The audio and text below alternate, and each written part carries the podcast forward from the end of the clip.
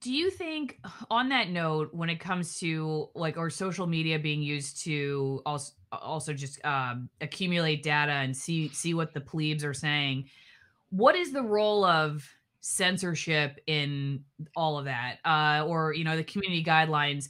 If if if if in fact it is sort of pushing towards uh more surveillance, or like you know more mm-hmm. dangerous, we need to surveil you, or or more war on terror, the domestic version, all that stuff, what what is the the role of censorship? Is it to infuriate certain kinds of people, certain types, you know political thinking or whatever, so that they react to it, so then the government has to say, see, this is why we have to babysit you, like what what what's the, because I just got suspended again and then they let me back in. It's all very weird, and I don't even know. It was a video from eleven months ago, or almost ten months ago. And everybody on YouTube, yeah, thanks, because you probably didn't know that I'm suspended. But why would you know? Because you're watching on YouTube. You wouldn't have known. Um, but but anyway, it, it, so so I don't know. Like, are they trying to just piss me off or my base off? And then my base goes, ah, you know, Allison, we're going to take pitchforks to the White House. And they're like, see, we that's why we have to, that's why we have to shut these people down. What's the role of that? Okay, so censorship. I actually wrote um, um, a pretty censorship-focused piece for Bitcoin Magazine, Uh, which you can find pinned to the top of my Twitter profile if you want to read about uh, that and how it specifically relates to the war on domestic terror stuff.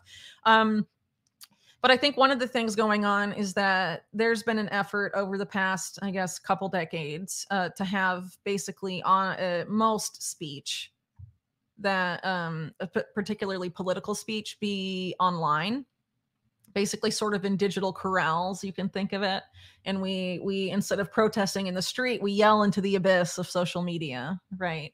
And the more people become dependent on social media to uh, interact through speech, um, you know, that gives them the opportunity to control speech in a way they couldn't before, when more people were interacting uh, via non-digital means, uh, meaning in person.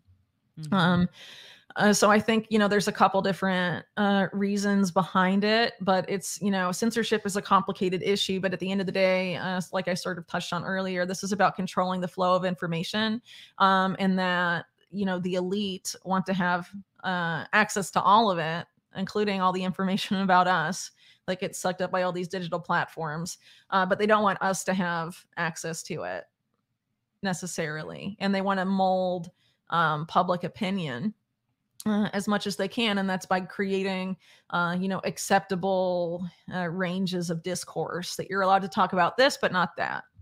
And mm-hmm. you want to be successful on YouTube. You want to be a successful YouTuber. Don't talk about these topics. Talk about this fluff that doesn't pose a threat to the system.